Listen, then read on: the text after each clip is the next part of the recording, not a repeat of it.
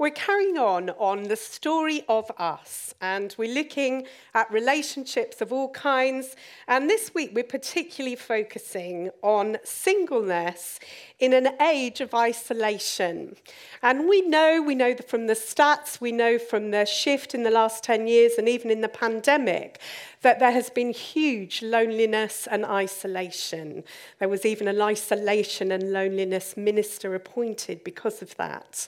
But we have a chance as church, as Riverside Church, whether you're here in the room or whether you're doing church at home, we have an opportunity and a chance to really move against that age of isolation towards an age of inclusion, towards an age of celebration and loving people. And I love the fact that Tim last week uh, sat down when he preached on marriage. I thought he'd hurt his back, that's how deep I am. But it turns out that actually it was for a different reason. It was to say that he is a fellow traveller exploring this business of marriage, not an expert. And I found that hugely impacting. And also, I come to you today certainly not as an expert on singleness, but on one who has done a lot of reading, a lot of wrestling, a lot of exploration about the good things about it and the tough things. So I'm copying him slightly there, but I am definitely not an expert. But we do have the church, and most of us in life, and I love the fact that you're here, many people here are married, many people here are single, and the same online. And that is really important because this passage that Paul writes to the Corinthians, everyone gets to read it. It's not a separate letter, it doesn't come singles and then marrieds and then widows. He puts it all in together and he says, Listen up, widows, listen up, married people, single people. I have some counsel for all of us. And I think that's something to celebrate because often in churches, marriage gets a higher status than the state of singleness. Uh, in the review of the Single Friendly Church that was done in 2012, excuse me, 42% of single people said they had had a bad experience of church. That's nearly half. So that's quite stark, isn't it?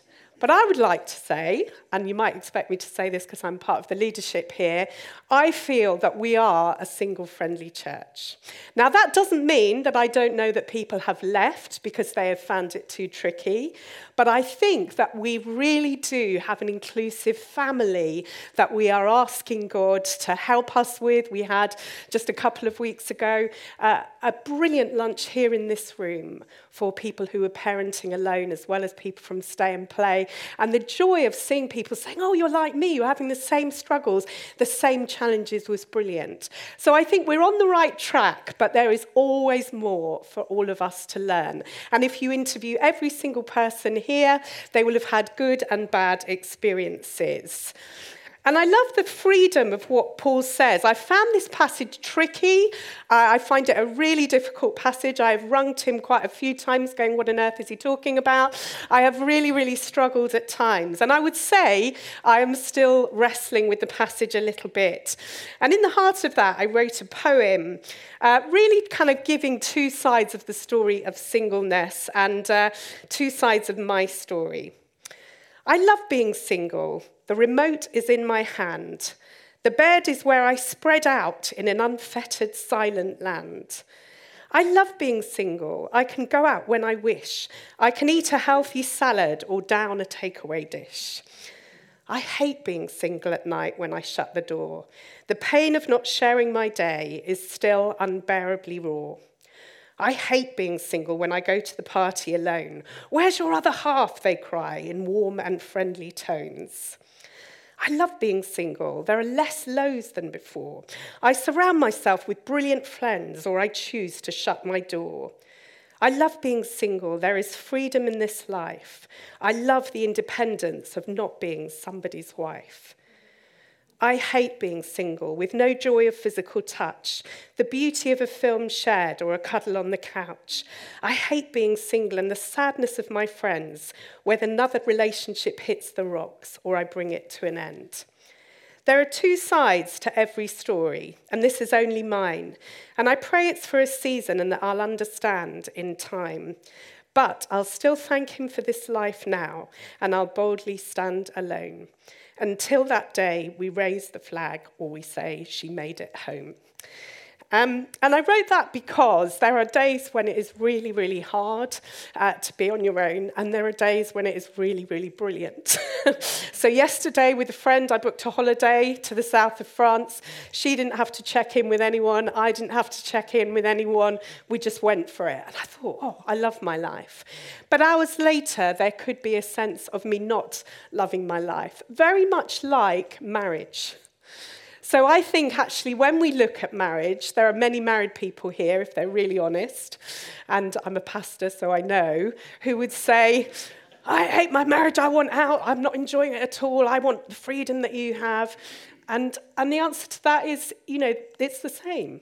It is the same we have those different constraints. But Paul says, live in freedom. And although Paul can be a bit annoying on this subject, and some people find him a bit arrogant, don't quote me or sack me, um, he does actually represent the freedom of it. Look at his life. You know, it's not all great, but he does go where the Lord takes him, and he does have this life of abundance. And that's where he's speaking to the Corinthian church from. He's actually saying, you know, I believe that as a single man, I have a very good life. Now, we might think, oh, yeah, I've got loads of friends who would say that. But in the context of the Jewish tradition, this is massive for him. And people were writing, as Tim said last week, they were writing to him and saying, you know, now we've discovered Jesus, does everything change? Is marriage irrelevant? Is it more superior, less superior? And he's saying both are good. So let's look into the passage a little bit. And uh, before we do that, you'll have noticed in our series that every week we are putting a proverb at the beginning of our talks to really help us in our understanding. Um, and this proverb, for me, is incredibly helpful. It's probably almost, I've found it as helpful as Paul's passage. Trust in the Lord with all your heart, lean not on your own understanding. In all your ways, submit to him, and he will make your path straight. And there's so much in that for married people and single people alike. Trust is a huge part of our walk following Jesus, trusting for what we can see and for what we can't see. Trusting, not just sort of tickling it, but trusting with all of our heart, leaning not on our own understanding, but in all our ways, submitting to Him. To lean into the Lord and lean on the Lord as a single person is absolutely vital. There are times when you frankly don't have anywhere else to go, but to lean on Him and to lean into Him and what He is able to do for us. And actually, for single people, for some of us, it came totally unexpectedly, probably for most of us. We didn't expect to be in this season. And that is true for Ruth in the Bible. I love the character of Ruth in the Old Testament, who finds herself suddenly single and, and does a brilliant thing in that she actually says, Well, extend my family. I'll pour out to the people who are not perhaps all my blood relatives, but I'll go out and I'll love them and I'll trust in the Lord and I'll do good. And it's when she's doing that that actually she catches the eye of Boaz. But she trusts the Lord in season. And every one of us, I don't want to be a bit dark about it, but every one of us could be single at any moment. That's the honest truth. So the smug marrieds that go through the Bridget Jones's diary and all of that, we can't really do that because actually we're in a season and we need to trust in it. And there is mystery to part of our journey. There's mystery if we're single, and there's mystery if we're married. Why is it that that relationship didn't work out in the end? Why was it that we felt that God had spoken, that we felt that God had given us that relationship, and yet for some reason it was taken away? There is mystery, and I love the fact that the proverb doesn't shy away from that, but it says, Lean not on your own understanding. You cannot see the whole picture. And finally, and we're going to land the talk here, it looks at surrender. The proverb looks at surrender. By the way, I don't mean I finished the talk, in case you were pleased. Um, I just mean that's where I'm going to come in to land. Um, he knows us best, and so he says, Come on, submit this stuff, submit the mystery to me. And there are many things that it's probably not that helpful for you to say to a single person. If you'll allow me to be a little bit indulgent for a minute, uh, this is not my work, it's Lauren Windle in her brilliant and very funny book, Notes on Love in Church. Um, she says, there are a few phrases that many of us will have heard. One, and she puts a little cheeky reply in there Are you getting yourself out there? And she replies, If I can get the coordinates for out there, I'll head over there right now. Secondly, maybe just use this time to work a bit on yourself. And she says, I can't wait till I'm married and I don't have to do any more personal development of any kind. we are all sharing with our other halves for the weekend away. Who are you sharing with? Oh, me, I'll be paying the single occupancy rate and finally, Jesus is your lover. Thanks, well meaning person. I don't know very well in church. Whilst Jesus is amazing, there are still some specifically human desires that I am longing to satisfy. And one extra that I've put in, this is me, Judy, is I'm surprised you haven't been snapped up yet. Now, people mean that as a compliment, but it implies a row of us, you know, in a quite patriarchal world, sort of waiting. And that is not my experience of a lot of single people. Some of us have made bold choices. We've walked away from good relationships because they weren't God's best. We've walked away from violent relationships because they weren't God's best. We have lived bold lives. And there are many people here, and I would applaud many people here and, and watching as well, who have made tough decisions decisions to get to where they are, to not settle. And I think that's really important and actually quite inspiring. So we trust in the Lord. But how do we debunk some of the myths that actually we've believed. And I don't mean the myths necessarily that other people have always said to us, but I have found the theology of singleness quite tricky at times. And every time I think, oh, I've arrived, I know what I'm supposed to be doing, I sort of have a question about it. So I found Paige Brown really helpful in what she says here. Uh, just a few things, and I think there's truth in each of them. If you see them on the slide, I do think there's truth, but I think they've become a bit twisted. So the first one is um, as soon as you're satisfied with God alone, He will bring someone special into your life. Now, I've believed that. And actually, it took me a while to process well, hang on a minute. How does that work if you're married? As if God's blessings are only earned by our contentment. They're not. Another one is you're too picky, and that can be said a lot. And that feeds into this thing of settling. Why don't you just settle? Well, the answer is in every unhappy marriage that we know about. and every marriage that didn't work out, whatever age we are. And of course, there's a temptation to do that, but actually, that way leads to a lot of pain and a lot of destruction. As a single, you can commit yourself wholeheartedly to the Lord's work. Now, again, there's truth in that. There really is, because there are things that we are free to do if we're non parents, if we are living a life that is single. You might think, well, you're footloose and fancy free, you can serve on every team. But that is not true because we serve in order to grow and in order to become the family that loves and serves one another. And so, actually, as Paul says in this letter, both can do it. We can be wholehearted in our devotion to Jesus, whether we are single or married, but it will look different. It may well look very different. Um, and this last one is really tough. Before you can marry someone wonderful, the Lord has to make you someone wonderful. And again, there's a bit of truth in that. Sometimes we have brilliant single seasons in order to discover things about ourselves that didn't work in the last relationship. But the implication there is really about, you know, you've got to do a bit more self work uh, in order to make yourself wonderful. Broken people marry broken people. We are all broken people. And we can sharpen one another and we can love one another and we can help each other to mend.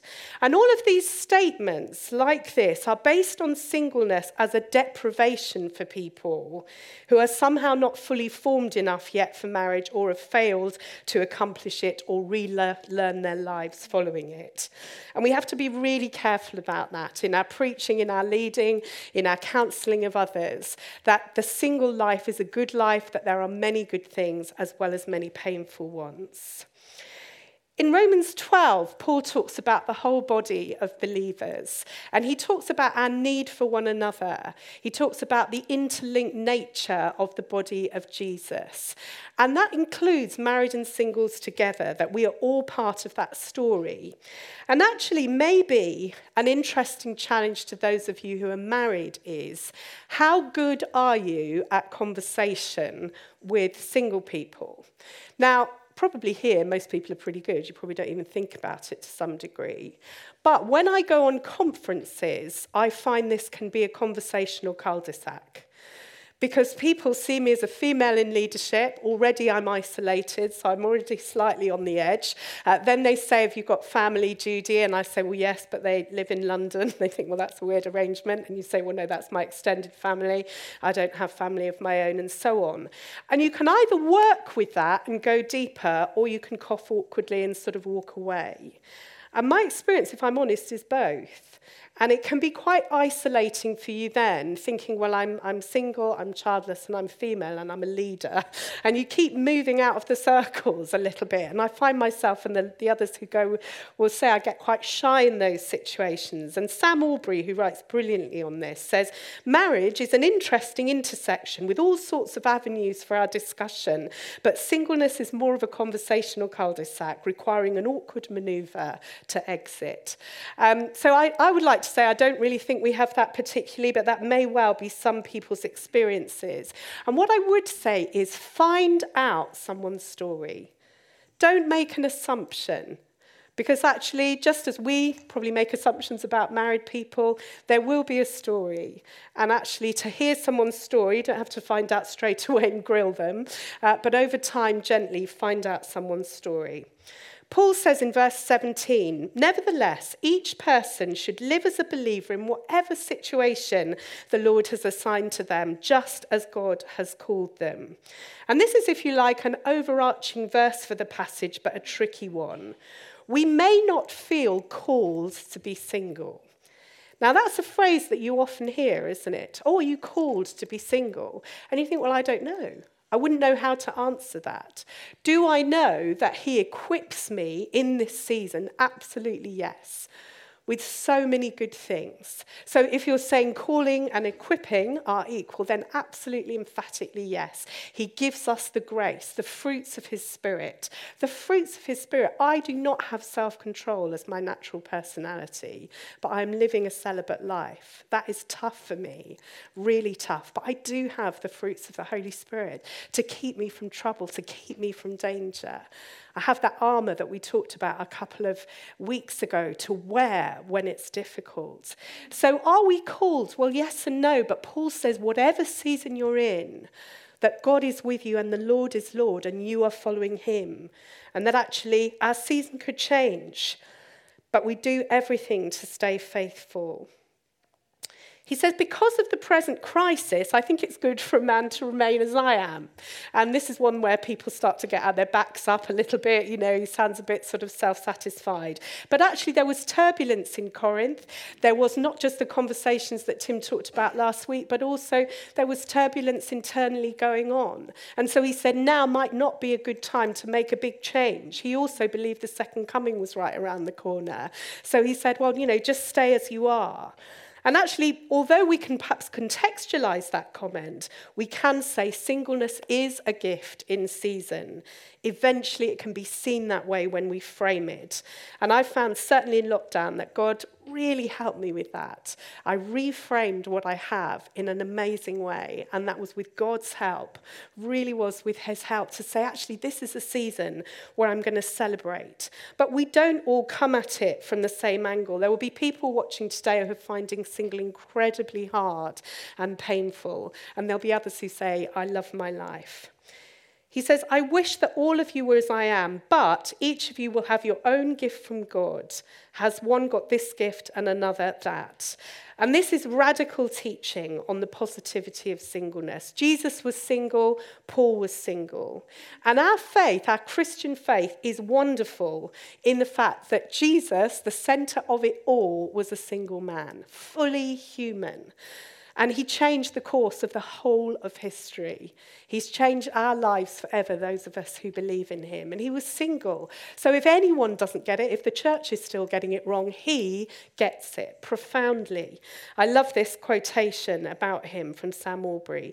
He is the most complete and fully human person who ever lived. So his not being married is not incidental. It shows us that none of these things, not marriage, not romantic fulfillment, sexual experience, is intrinsic to being a fully human being. The moment we say otherwise, we imply that Jesus himself was only subhuman. Now, we could do a whole chat just around that, couldn't we? Because there's masses in there. And I know some of you will be pushing back even as we speak or putting on the chat. And I get it, it's a tough one, but I believe it. I believe it. I believe that Jesus was the most fulfilled whole human as well as being fully God. And so he gets it. The Christian perspective on singleness is almost unique because the kingdom of God provides the most lasting legacy and heirs. Now, in a few weeks' time, I think Sarah is going to talk more on legacy. But I think this is brilliant for us in church. I do not have my own immediate family, but I have family here. I have children, young people, brothers and sisters older ones, everybody who cheer on my race. And I'm leaving a legacy. It may not be a physical legacy in terms of my own children, but it is a supernatural legacy that I'm passionate about. Whether it's leading my young people's small group, which I love to do, whether it is just counselling a young person about self harm or about uh, you know, their, their particular troubles or wrestles at the time, we are all building the kingdom and it provides us lasting legacy legacy and heirs. Unlike our sex and romance saturated society, Christians can see singleness as good because our union with Christ fulfills our deepest longings. Now, that's another one that I'm sure we will wrestle with, but he actually does. And that's the deepest longings. I'm not talking about the sexual ones, but the deepest longings, the longings of our heart, the longings to be loved, to be known. You know, the biblical word for sex was known. interestingly, isn't it? And actually, there is a desire in all of us to be known, whether that's in the actual physical sense or actually to know that we belong. Are you pledged to a woman you did not seek to be released? Are you free from such a commitment? Do not look for a wife. The grass, Paul is saying, is always greener. Do not be obsessed over what you don't have we do have in Jesus so much. Can I just say a cheeky thing as well on this? And some of you know this. Um, it's very lovely to say Jesus is my husband, and some of you really believe that but he doesn't put the bins out. He doesn't give you a snog. he doesn't give you a cuddle. Uh, so, whilst yes and no, does that make sense? So, I think let's be real about it. He is wonderful and he's everything in my life, and he really is, but he's not that. Um, and I think Paul gets that. And um, in, in this really good quote that comes up, I hope it's there, the temptation one, um, we read this about the highs and lows of marriage and the highs and lows of singleness. I think this is very key and it mirrors Paul's teaching. The temptation for many of us who are single is to compare the downs of singleness with the ups of marriage. And the temptation for some married people is to compare the downs of marriage with the ups of singleness, which is equally dangerous. The grass will often seem greener on the other side. Whatever gift we have, marriage or singleness, the other can easily seem more attractive. But Paul's point is to show single people there are some downs unique to marriage, some worldly troubles, as he puts it, that we are spared by virtue of our singleness. And I think that's true. I really do. And some married people are nodding there. you know, it, it, it is true. You know, we don't have to, you know, ferry children around. We don't have to always be thinking about all the factors that make up your household. At the moment, there is just me in my household, and that can be incredibly liberating. It can also be quite selfish. And that is why we need each other. We need community. We need friendship to sharpen one another, particularly in the age of isolation that we're looking at. We need one another to sharpen us. We need community, even weekends away or going on community group weekends away or having people around so that we keep on sharpening one another. But Paul is very clear that worldly troubles are somehow spared. Um, And I, I, read this that Tim Keller wrote on the meaning of marriage, which I thought was really challenging around this. He says the same idolatry, idolatry that is distorting single lives will eventually distort their view of married lives when and if they marry. In other words, if you think that the grand panacea of your life will be to get married, think again because it comes with a whole load of trouble as well as lovely things. And if we deify it and if we romanticize it to the extent that it's brilliant, it will always elude us because it will never come along perfectly. And I love the fact that Keller says the same distortion that we might have when we're single can happen. We take that into marriage because we think it's going to be perfect in Hollywood, and it's not. So, friendship. I, I, loved Sarah's talk a few weeks ago on friendship, something that as a single person is vital to us. That sense of being fully known. Yes, that comes through intimacy in marriage in the, in the form of sex and intimacy that way. But actually, we may not have the depth of intimacy that you have with one person, but we have a breadth of intimacy with many friends that goes deep nevertheless. Uh, I said once in one of my dramatic moments, moments, I hate being alone. Why has God made me like this? He knows how much I need people. And my lovely friend said, You're the least alone person I know, Judy. Um, and I've never forgotten that. I don't know whether I've always agreed with it, but I've never forgotten it because I think I have amazing friends. And if you're one of them here today, I can only say thank you. Uh, C.S. Lewis was single for a lot of his life, and he was a very, very wise guy. He said this In each of my friends, there is something that only some other friend brings out by myself. I'm not large enough to call the whole man into activity. I want other lights than my own to show all of the facets of true friendship. In the least, friendship is the least jealous of all the loves. And I love that landing. Friendship is the least jealous of all the loves. So, as we sort of come to examine where we're at with this, and we'll all be on a whole kind of spectrum, I found um, actually just this week on the well-being course um, that we were looking at relational well-being, and we were being urged to say, Where are you, your unguarded self?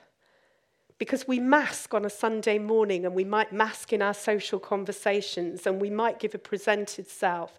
But if you are single, you need those friendships or your life group or your community group every bit as much as a married person. And you need those unguarded times where you say, I'm struggling, will you please pray? And many times I get things, pray for this person or pray for their marriage. But how many times do we pray for a single person? How many times do we send out a prayer request?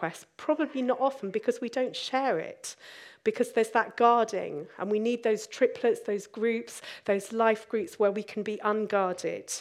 Paige Brown uh, has a brilliant quote here. Um, which uh, really, I think, sort of helps me to bring this into land. She says this Let's face it, singleness is not an inherently inferior state of affairs but I want to be married. I pray to that end every day. I may meet someone and walk down the aisle in the next couple of years because God is so good to me. I may never have another date because God is so good to me.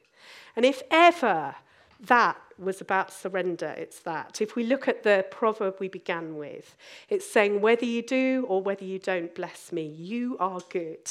You are with me, and I am going to enjoy this season of singleness. I'm going to enjoy it. I'm going to see the good. There'll be days when I can't, but other people will help me to do that. It is not something inferior, she says, it is a bold and courageous work. And finally, Jesus reconfigures family. He reconfigures it along a spiritual rather than a biological line.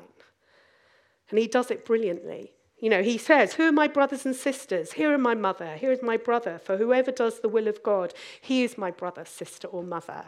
In other words, he says it's not just about the bloodline, it's about us as church family, being friendly, being welcoming, being warm and inclusive, praying for one another and identifying with one another, and fueling the hope in each other Because many people will be watching this and here in the room are still hoping for that union with somebody and have not settled but are waiting.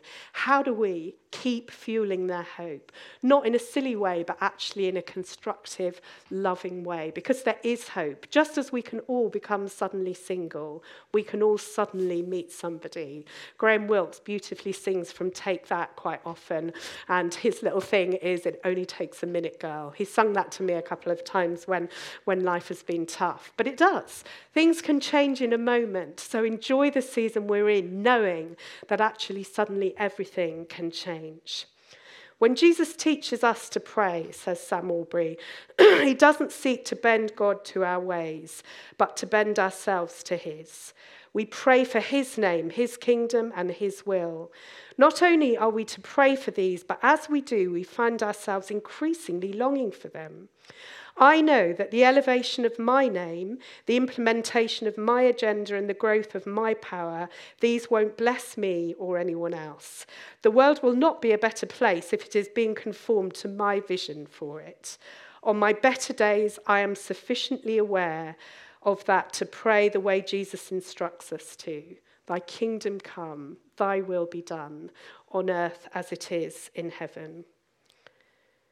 The end of the proverb and the end of the Lord's Prayer are surrender. They are saying, Not my will, but yours. My time is in your hands.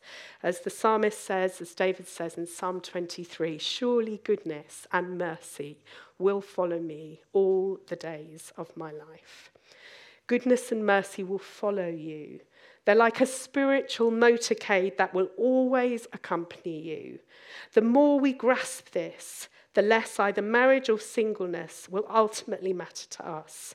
Let's aim for more of Jesus, more of his Holy Spirit, assured that whatever happens, we will never outrun his goodness and his love.